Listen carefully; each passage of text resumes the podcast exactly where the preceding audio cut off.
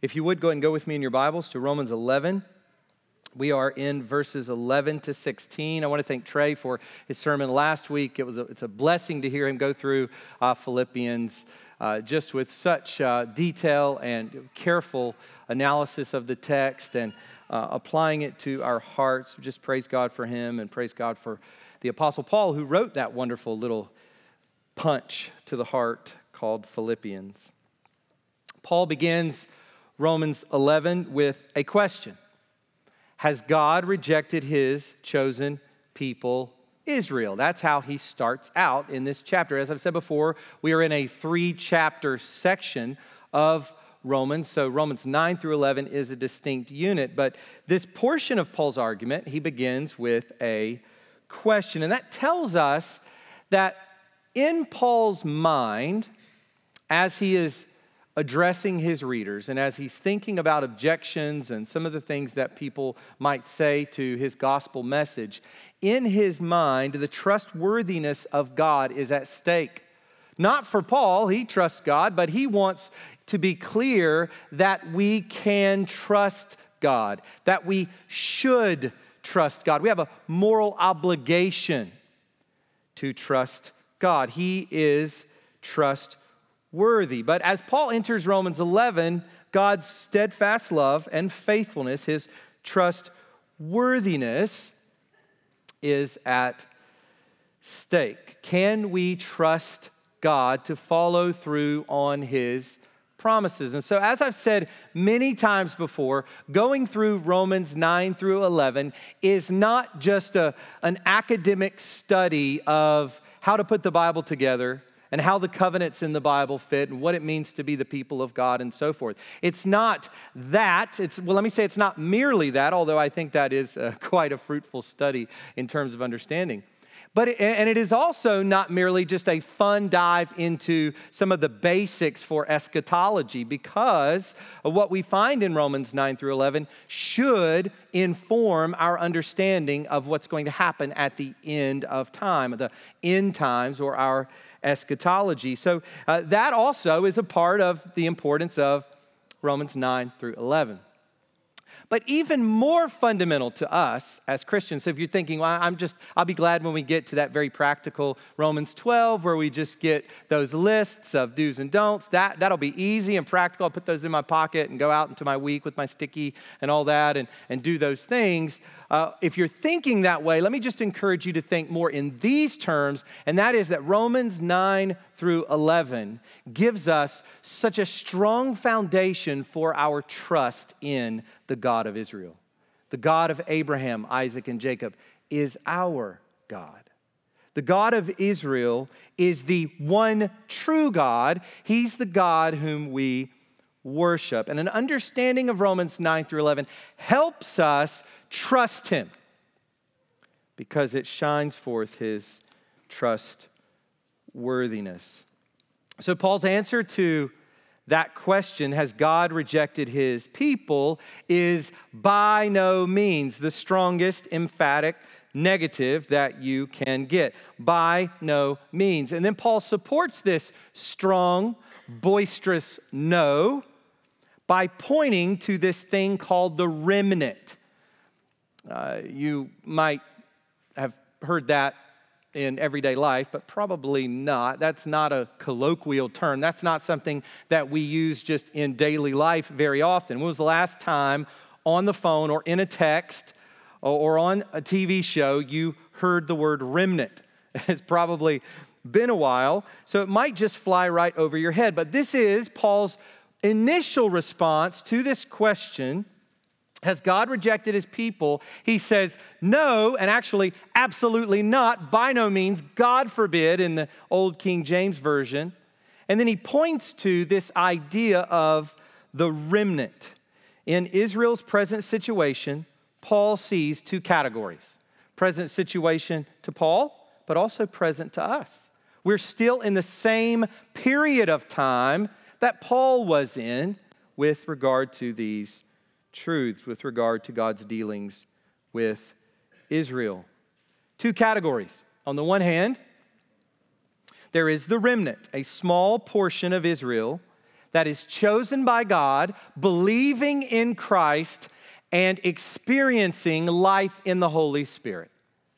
There is a portion of Israel for whom that is happening, for whom that is true. And as an example, Paul gives himself. He himself is a descendant of Abraham. He is a member of the tribe of Benjamin through Jacob. He's an Israelite and he has been reborn in Christ. He has trusted Jesus Christ. The blood of Christ has covered him, and the Holy Spirit of God has infused his life with power over sin and sealed him for future day of redemption, the resurrection from the dead. Paul is experiencing these realities, and he is not alone. There are many, uh, relatively speaking, many other Jews, thousands of Jews, who are experiencing this as well. So that's the remnant. Then, on the other hand, there is the rest of Israel, the remainder, hardened by God. Yes, hardened by God. Of course, they harden themselves just like Pharaoh. And at the same time, hardened by God. God has given them a spirit of stupor. God has given them eyes that cannot see and ears that cannot hear. So Israel has not been rejected by God. That's Paul's first answer as he enters into Romans 11. Why is that true? Why is it true that God has not rejected his people? And the answer Paul gives is God has preserved this remnant. The unbelief of Israel, their rejection of Christ is only partial. A partial hardening has come upon Israel. So there is a partial hardening, and then there is a partial choosing. Some are elect, the rest are hardened. But the remnant is small.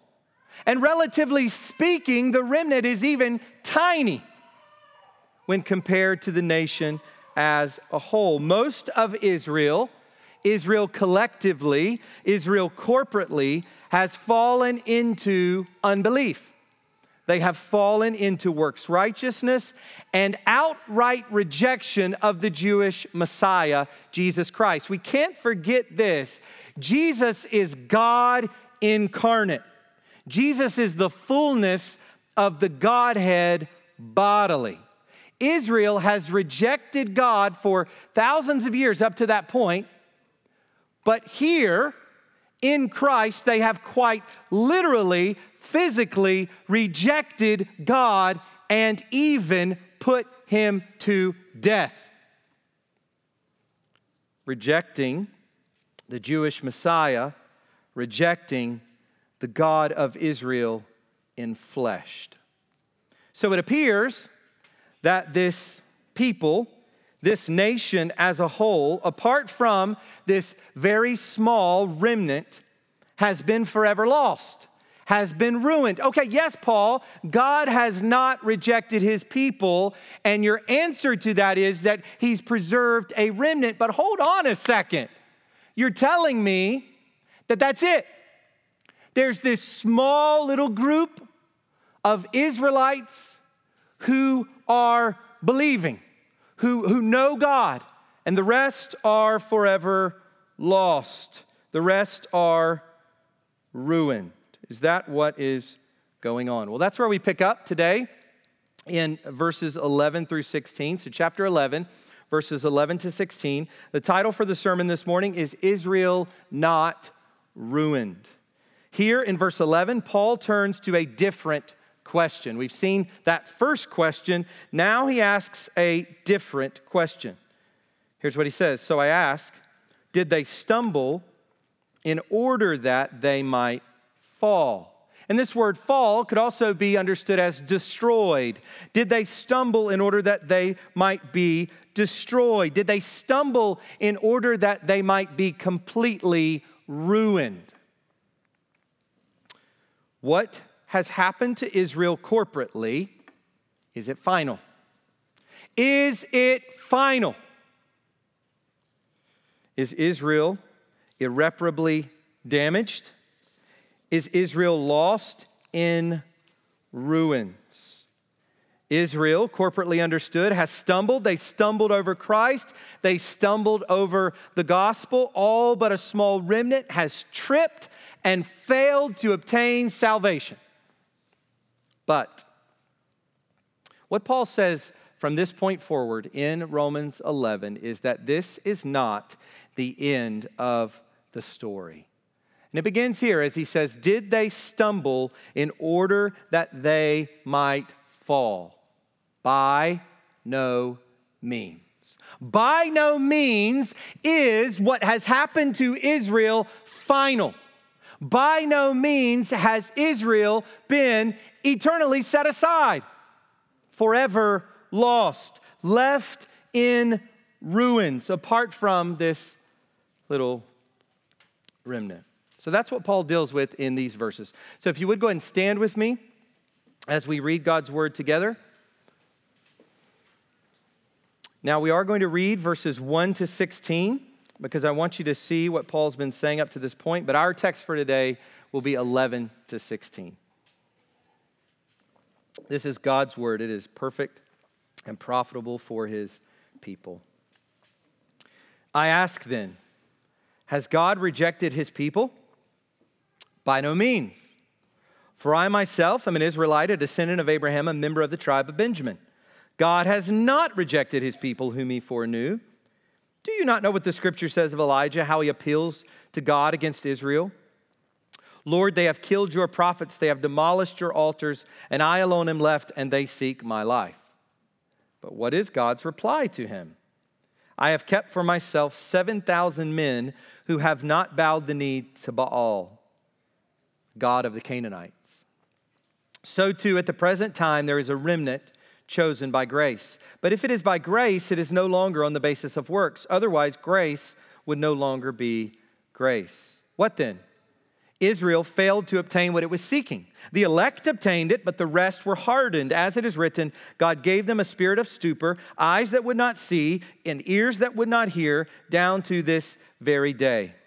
And David says, Let their table become a snare and a trap, a stumbling block and a retribution for them. Let their eyes be darkened so that they cannot see, and bend their backs forever. That was our passage for last week. Now we come to today's text. So I ask, did they stumble in order that they might fall? By no means. Rather, through their trespass, salvation has come to the Gentiles so as to make Israel jealous. Now, if their trespass means riches for the world, and if their failure means riches for the Gentiles, how much more will their full inclusion mean? Now I am speaking to you Gentiles, and as much then as I am an apostle to the Gentiles, I magnify my ministry in order somehow to make my fellow Jews jealous and thus save some of them. For if their rejection means the reconciliation of the world, what will their acceptance mean but life from the dead? If the dough offered as firstfruits is holy, so is the whole lump. And if the root is holy, so are the branches. You can go ahead and be seated. Let's pray to the Lord, ask for his help, for, for clear preaching and attentive listening, and that through that he would work in all of our hearts. Let's pray. Father, we are desperately needy this morning as we come before you as a corporate local church. Lord, we are so thankful that you've brought us here. We're so thankful that we have your word. Lord, what would we, why would we want to spend this time doing anything other than digging into your word? Lord, we thank you that you have provided it. We want to hear you speak this morning, Father, as your word is put before us, as your word is explained. God, we pray that we, insofar as that is the case, that we would hear you, your voice, God, we thank you that you love us enough to give us your word. And we thank you now that we get to gather together, not just alone in our car listening to a podcast or something, Lord, but together we get to be here to sit under the scriptures, to sing your praises, to pray together corporately, to raise our hearts to you in one accord. God, we're so grateful. I pray for any among us this morning who are unsaved. Lord, would you convert them today? God, I pray for any among us this morning who have been attending for a long time and uh, considering whether or not to join. Lord, would you bring them to a firm resolve? Would you bring them to uh, a desire to join with your people, to be united in uh, concrete, formal ways with a local body of believers, whether here or elsewhere, Lord, that, that you would help them to settle. And Lord, for all of us here this morning, we pray that we wouldn't leave here unchanged, but that God, you would do your work among us. We thank you for Noah. We thank you for your grace in his life and for the, the picture of the gospel that we got to see this morning. We praise you. We know that the angels in heaven are singing your praises, and we praise you for what you have done in each of our hearts and, and what you have done in this man's heart as well. God, go with us now, we ask, in Jesus' name. Amen. So, if Israel's stumbling is not for falling, it's not in order that, that they might fall, that's purpose language. If the stumbling is not for the purpose that they would fall, then what is it for? Why has Israel stumbled? What's God's purpose behind it? Paul provides two sets of answers in these verses, two sets of answers. So, first, he gives the immediate purpose, and then he gives the ultimate purpose. So, first, this stumbling is for saving and provoking. And you'll see these up here on the screen. You can write them down. The immediate purpose, haven't written that part uh, up here, but the immediate purpose for saving and provoking, and then the ultimate purpose for restoring and blessing. So, we're going to spend time looking at each of those. So, first, for saving and provoking. And I do want to bring you back to the words of the text. So look with me at verse 11 and then verses 13 and 14. I'm going to read verse 12, but I want you to really hone in on these verses, verse 11 and verses 13 to 14. We're going to come back to verse 12 in a little bit when we come to our next point. Beginning in verse 11 So I ask, did they stumble in order that they might fall? By no means. Rather, through their trespass, salvation has come to the Gentiles so as to make Israel jealous. Now, if their trespass means riches for the world, and if their failure means riches for the Gentiles, how much more will their full inclusion mean? And we'll come back to that verse in a bit. Now I am speaking to you Gentiles, and as much then as I am an apostle to the Gentiles, I magnify my ministry in order somehow to make my fellow Jews jealous and thus save some of them. Saving and provoking. One of the things we know about God is that He is a God of purpose. He's a God of purpose, a God of intentionality. God works in an orderly way towards a definite end. And it, it, it really amazes me that we get this at the very beginning of the Bible. This is the first way that God introduces himself. Do you not think that's, that's important? When we come to ask the question, who is this God? And we tried to do that when we went through Genesis. We tried to just sort of start with the text as the Bible opens for us who is this God? And it begins by giving us God's creation. And what we find in Genesis 1 is this very orderly process by which God creates, forms, prepares the heavens and the earth. We see it very, very orderly, and then we see it ending in a very definite goal. God is preparing the world to create man and woman. He is creating the world and preparing the world, forming the world for the creation of his image bearers, Adam and Eve, humanity. And then we see, we get to the very end of chapter one, and what do we read? Very good.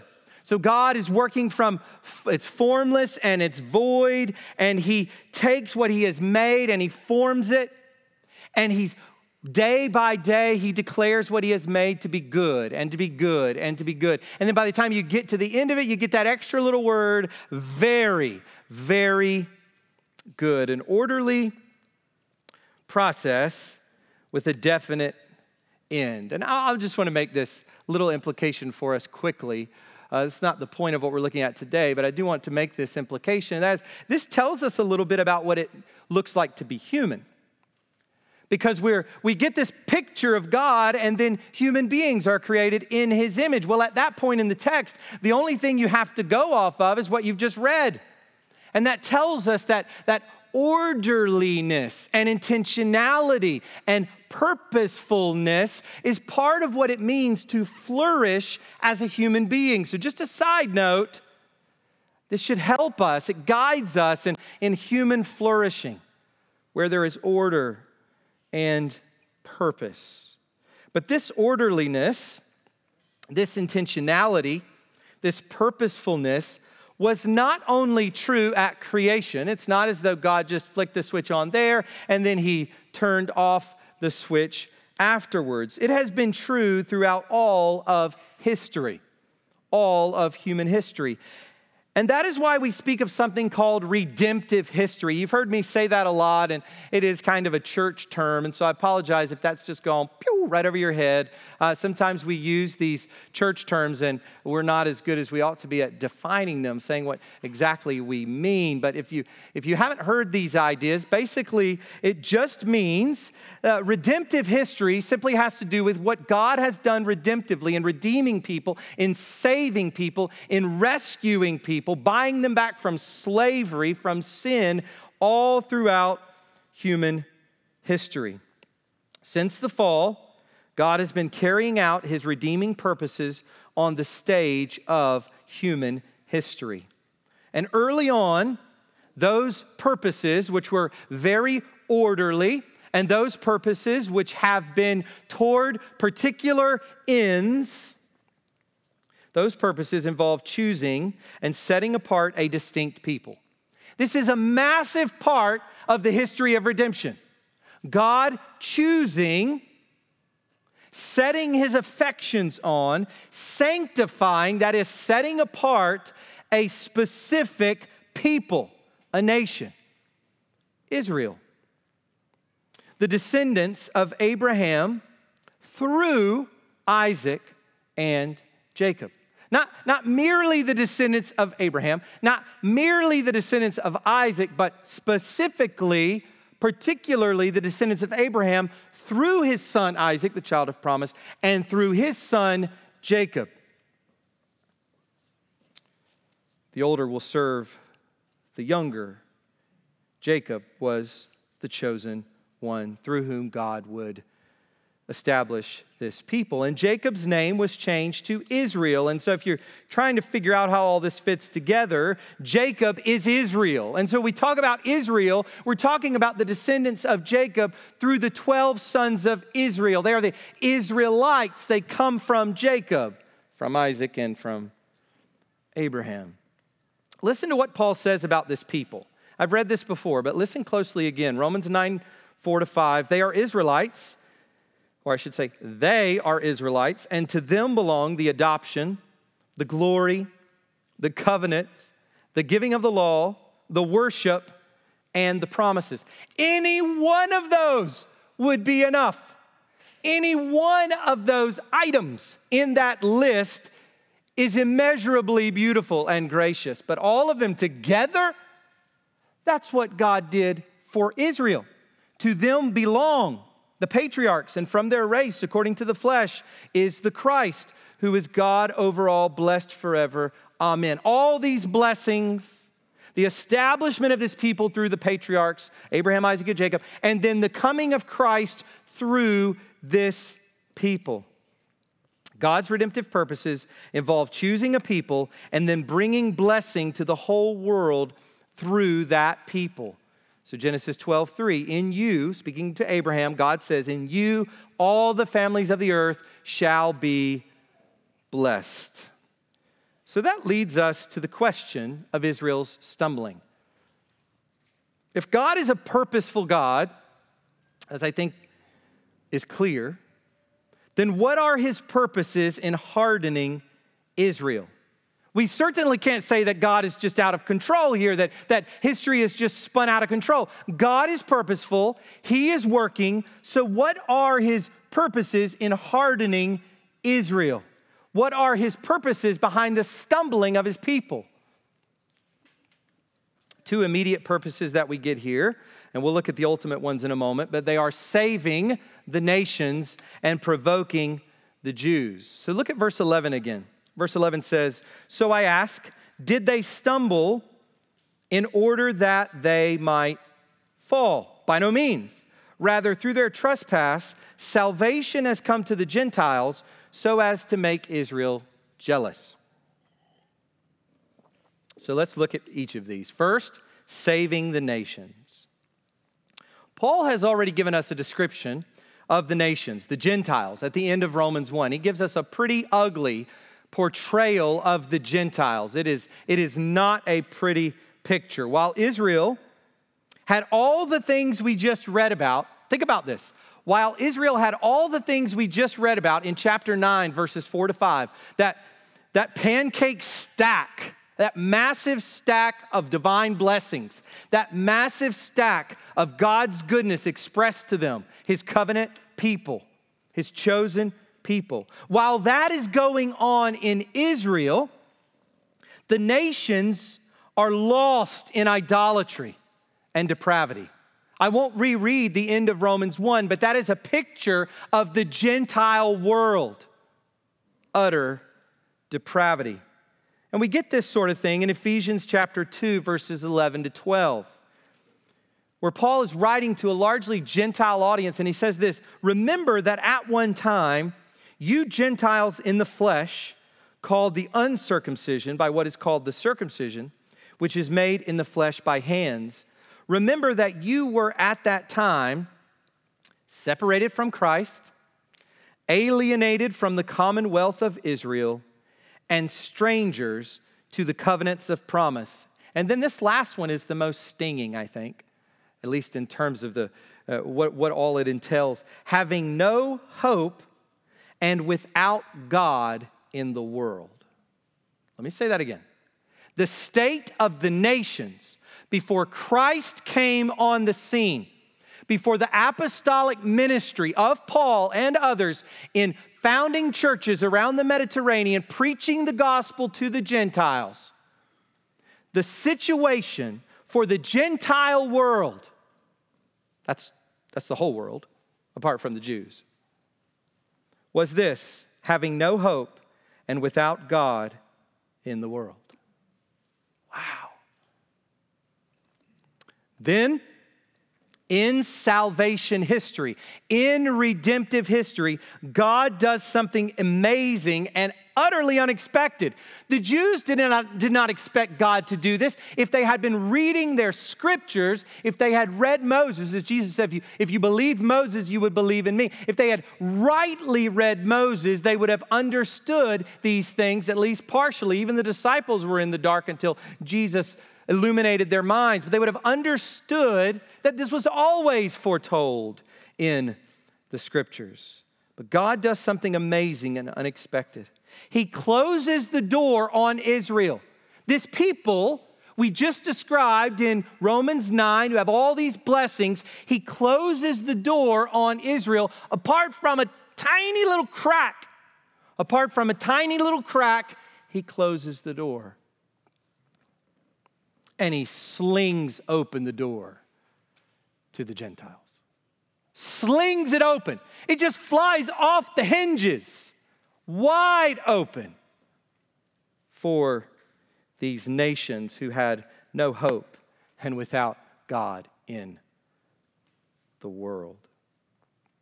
As Paul says in verse 13, he, part of the Jewish remnant, is an apostle to the Gentiles. Paul's very existence is consumed with getting this saving, hopeful gospel to the Gentile peoples. That's Paul is the tip of the spear in God's workings in redemptive history to bring this explosion about on planet Earth. And that is the breaking in of the kingdom of God to people from the east and the west who will come down, come and recline with Abraham, Isaac, and Jacob, as Jesus says in Matthew 8. To the whole world. Paul is the very tip of the spear in this great movement in redemptive history. Christ has come.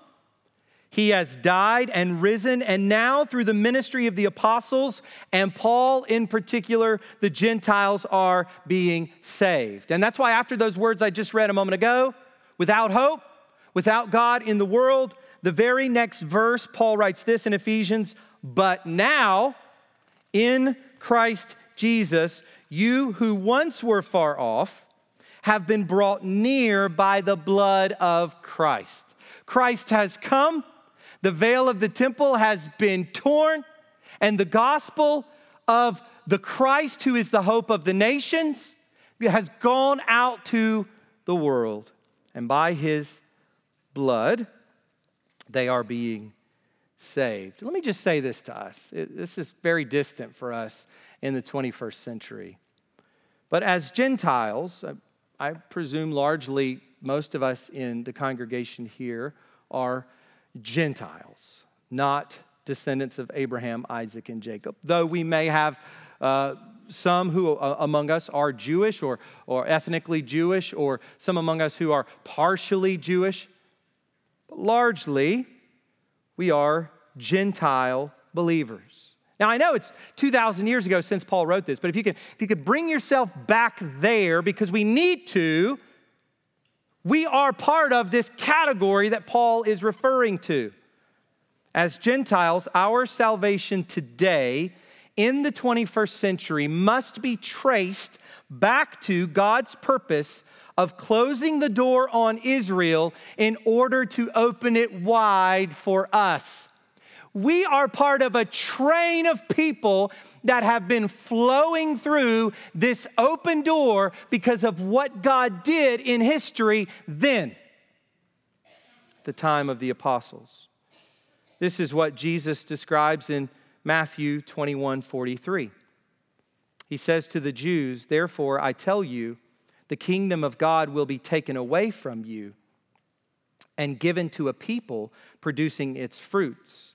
And this is what Paul is referring to when he says in Acts 28 28, which Trey read earlier, therefore let it be known to you that this salvation of God has been sent to the Gentiles. They will listen. Why will they listen? Because God has opened their hearts. Why are the Jews not listening? Because God has hardened their hearts. He has given them ears that do not hear. And this purpose is underway. So let me step back for a moment and say this. This purpose that I'm talking about, this purpose of saving the nations, this purpose of bringing the gospel to the hopeless and filling the hearts of the nations with hope, this purpose is underway until at some point in the future, the fullness of the Gentiles has come in. Look at verse 25. Lest you be wise in your own sight, I do not want you to be unaware of this mystery, brothers. A partial hardening has come upon Israel until the fullness of the Gentiles has come in. Let me say this, folks, as a way of, of humbling us.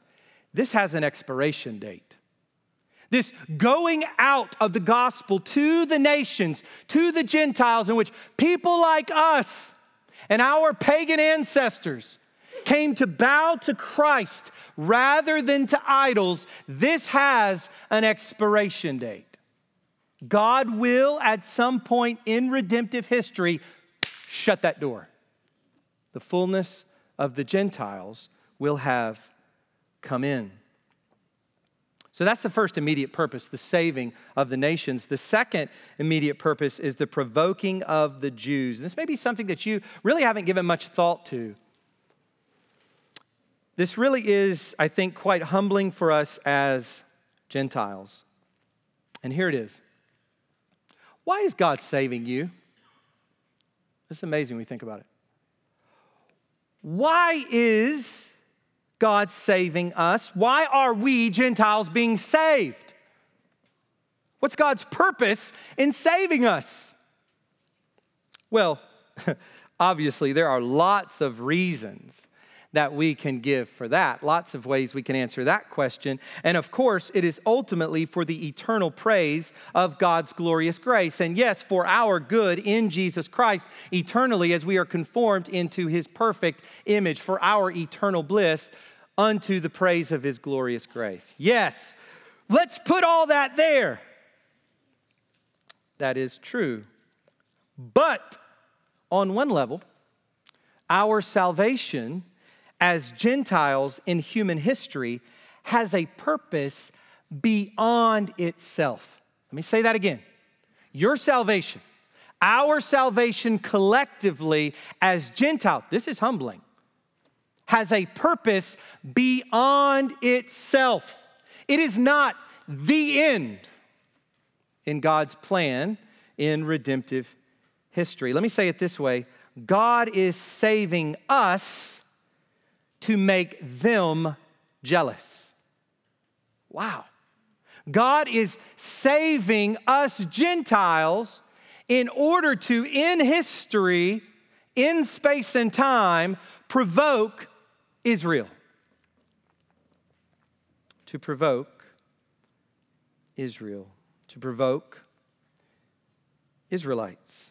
Verse 11, it says, Salvation has come to the Gentiles so as to make Israel jealous, to provoke Israel to jealousy.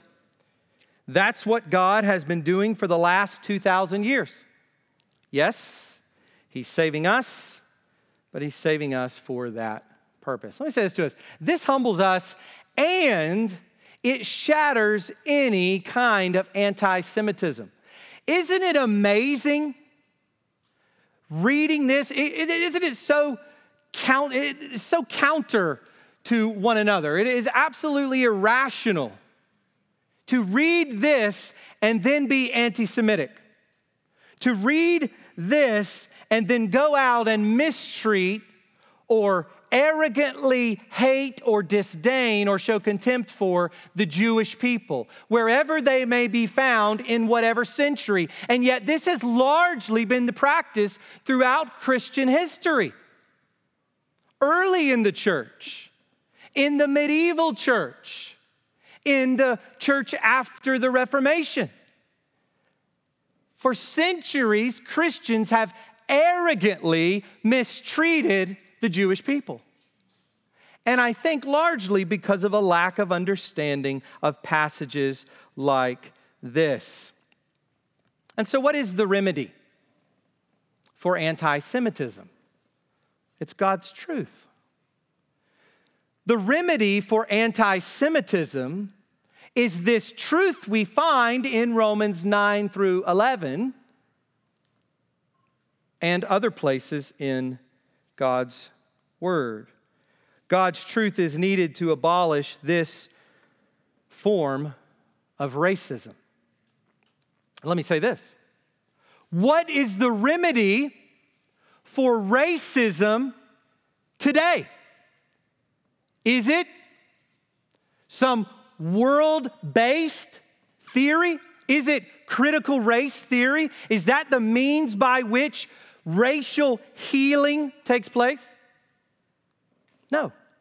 The way that racial healing takes place, the way that people's individual hearts are transformed so that racism dies, is by God's truth. It is by understanding what we find in God's Word. The more and more that a Christian comes to be submitted to God's truth, the more and more things like racism will die in the human heart because that's where that exists. It exists in the human heart. whatever we are to make of societal issues, whatever we are to say about infrastructural and systemic issues in our society, politically and socially, the one thing we know to be true is that this sort of sin is found in the human heart. And just as God's truth obliterates the form of racism called anti Semitism, so too does God's sufficient truth obliterate in the heart of a sinner the wickedness of all forms of racism. Whatever the society, whatever the time in history, whatever the individual circumstances. Paul even says in verses 13 to 14 that he makes much of his ministry as an apostle to the Gentiles. He magnifies this ministry to the Gentiles. He devotes himself zealously to this work. Why? You might think, well, that because he, he, he wants to see God glorified in the salvation of the Gentiles, period. Well, of course that's true. Uh, Paul is absolutely exuberant about the fact that individual pagans are turning from idols to trust in Jesus Christ, the King. Paul is absolutely over the top about that, but notice the logic of verses 13 to 14. Why does he magnify his ministry? Why does he celebrate so much his ministry to the Gentiles? Because he has another goal in mind. Verse 14 in order somehow to make my fellow Jews jealous and thus save some of them. Let me say it this way every conversion of a Gentile, I bet you've never thought about it like this before. Every conversion of a Gentile, from place to place around the Mediterranean world where Paul goes, every conversion of a Gentile is a little glimmer of hope for his own people. That's in the back of Paul's mind. It's in the front of Paul's mind. It's all over Paul's mind. Yes, apostle to the Gentiles. But a great part of his desire is that through that, his people would be provoked to jealousy. And we see this, for example, in Acts 13, verses 44 to 45. The next Sabbath, almost the whole city gathered to hear the word of the Lord. But when the Jews saw the crowds, they were filled with jealousy and began to contradict what was spoken by Paul, reviling him. Everywhere the gospel went, and these pagans, these disgusting, filthy Gentiles, were coming to call the God of Abraham their God. The Jews are sitting back with their arms crossed and their fists waving, with hearts dripping with jealousy. God desired to give his blessings to the Gentiles so that the Jews would look upon that and see what it was they had rejected. So that's the immediate twofold purpose saving the Gentiles and provoking the Jews. But now we come to the ultimate purpose, and that's our second point for restoring and blessing. So look at verses 12 and 15 to 16. Verse 12 Now, if their trespass means riches for the world, and if their failure means riches for the Gentiles, how much more will their full inclusion mean? And then in verses 15 to 16, for if their rejection means the reconciliation of the world, what will their acceptance mean but life from the dead? If the dough offered as first fruits is holy, so is the whole lump. And if the root is holy, so are the branches. So we've seen the immediate purposes that God had in his people stumbling. And now we come to these ultimate purposes. What is God doing? Two ultimate objectives. Number one, restoring of Israel as a whole, the restoring of Israel as a people, as a whole. And number two, worldwide blessing. So let me look at each of these. First, restoring. Notice how Paul tells the readers what is going to happen in the future. For now, in the present, there is trespass, verse 12, and failure, rejection, verses 12 and 15. That's what's going on in the present. Trespass, failure, rejection. But in the future, this will be reversed. There will be, as Paul says here, full inclusion. Verse 12, and acceptance. Verse 15. Do you see that?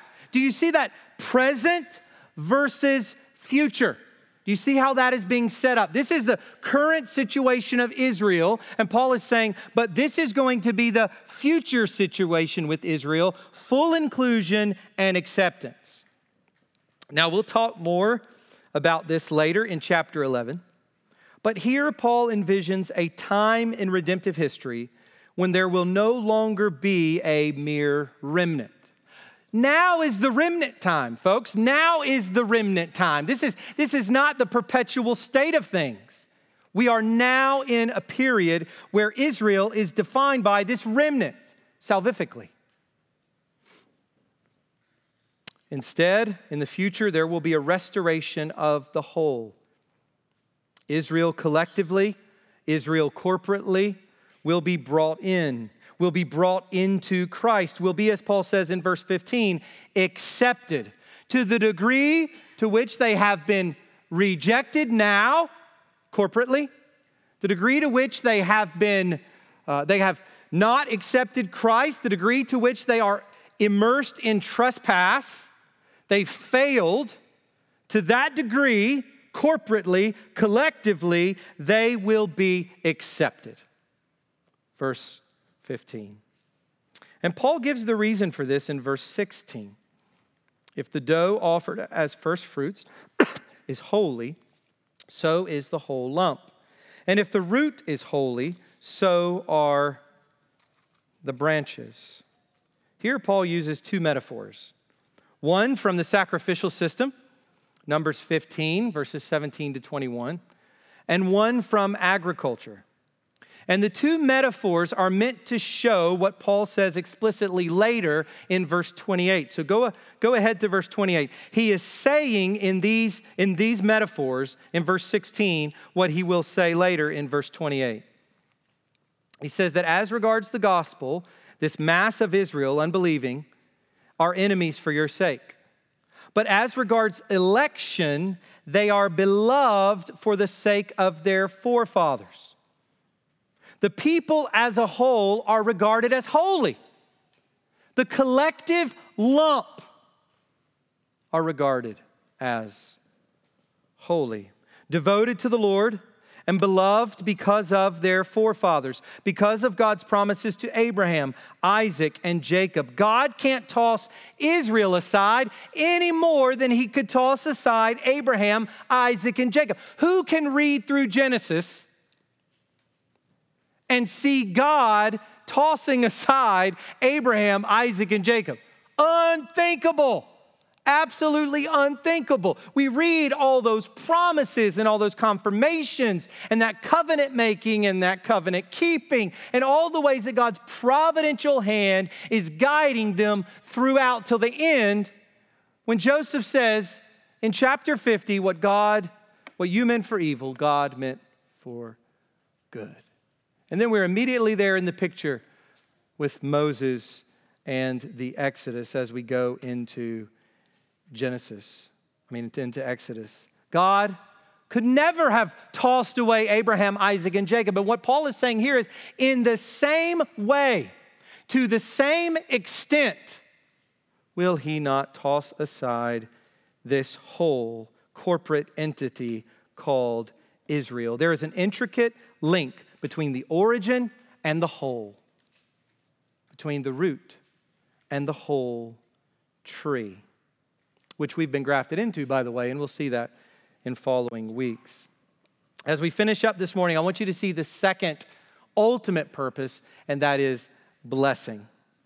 Paul says something in verse 12 that he basically repeats and expands upon in verse 15. He is making an argument from the lesser to the greater. If this lesser thing is true, then how much more this other thing? If God's dealings with Israel to bring them to stumbling results in spiritual blessings going out to the Gentiles, as it says in verse 12, or reconciliation with God, as we get in verse 15, then how much more good will come to the Gentiles, to the nations, to the world, when God restores Israel as a whole? All the good, here's what Paul's saying all the good that God's been doing for 2,000 years among the Gentiles on account of Israel's stumbling, on account of Israel's failure, on account of Israel's trespass. All the good on account of that that God has been doing for the last 2,000 years. If that is the case, whoa, Imagine how much good God is going to bring to the world when Israel is restored. When Israel is brought to a place of being fully included, of being accepted. And Paul even states what he means in verse 15. What, listen to this, it's amazing. What will their acceptance mean but life from the dead. Wow. Whatever Paul is saying, whatever he's saying right there, he is at the very least saying that Israel's restoration is the catalyst for worldwide blessing and cosmic renewal, for something massive that is going to infuse itself with blessings and riches untold for the world. What's going to be the thing that brings that about? As Paul says here, it is the acceptance of Israel, the restoration of the people. If their sinning brought salvation, what will their restoring mean for us all? You know, there are lots of ways that this has been understood. Life from the dead. It has been understood to mean that uh, uh, since the early church, the early Greek fathers, that whatever we are to make of our eschatology, and obviously we have to interpret Scripture with Scripture, and that involves a lot of study across the Scriptures, but it seems that, it has seemed to some throughout history, that there really is no way to understand this than to see that when God restores Israel, the fullness of the Gentiles has come in, and God restores Israel, that that event itself, whatever that event will entail, however long that event will take, that that event will precipitate the resurrection from the dead. That when Paul says here, life from the dead, it is quite literal that that event will precipitate the resurrection of people's bodies from the dead. Some understand this to precede, that this particular restoration of Israel precedes specifically what is described in Revelation 20 as a millennial kingdom, a thousand year reign of Christ on the earth. Some understand this to be a spiritual renewal across the earth. I think that's the weakest explanation because we already have that.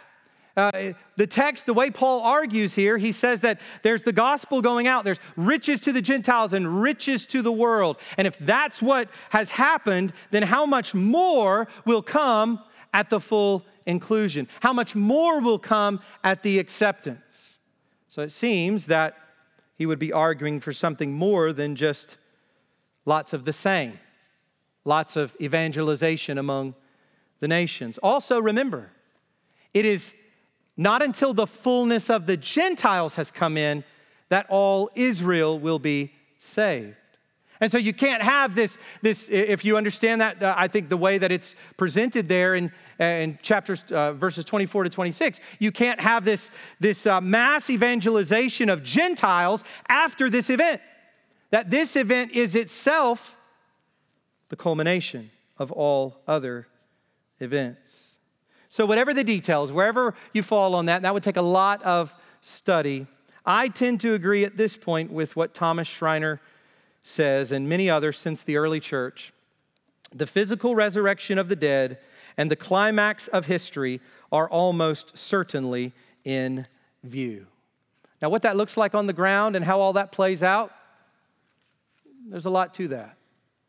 But I do tend to understand these words, life from the dead, to mean the resurrection of the bodies of those who have fallen asleep, to use Paul's language in 1st and 2nd Thessalonians, and the resurrection of the bodies, as Daniel himself describes in chapter 12. What an amazing event that will be when Israel is restored, when Israel becomes corporately believing in its Christ. This humbles us as Gentile believers. I think it leads us to pray for the Jews that we know in our lives, for Jews all over the world. I think it leads us to pray that God would work uh, evangelistically and revivalistically in the state of Israel, that more and more would the Jews be provoked to jealousy and turn to their Christ. And we anticipate the day when the nation, the people will be restored, and this cataclysmic culmination event, life from the dead, will come to us all. Let's pray. Father, we thank you for your word. We thank you for the details of this passage. Lord, we thank you for hope. You fill our hearts with gospel hope. As we think about our own individual lives, we are filled with hope. Romans 8 reminds us of where we're headed individually, that we will, we will be glorified, and no one can take us away from this, and no one can separate us from your love in Christ Jesus. This personal, existential hope that we each have in Jesus.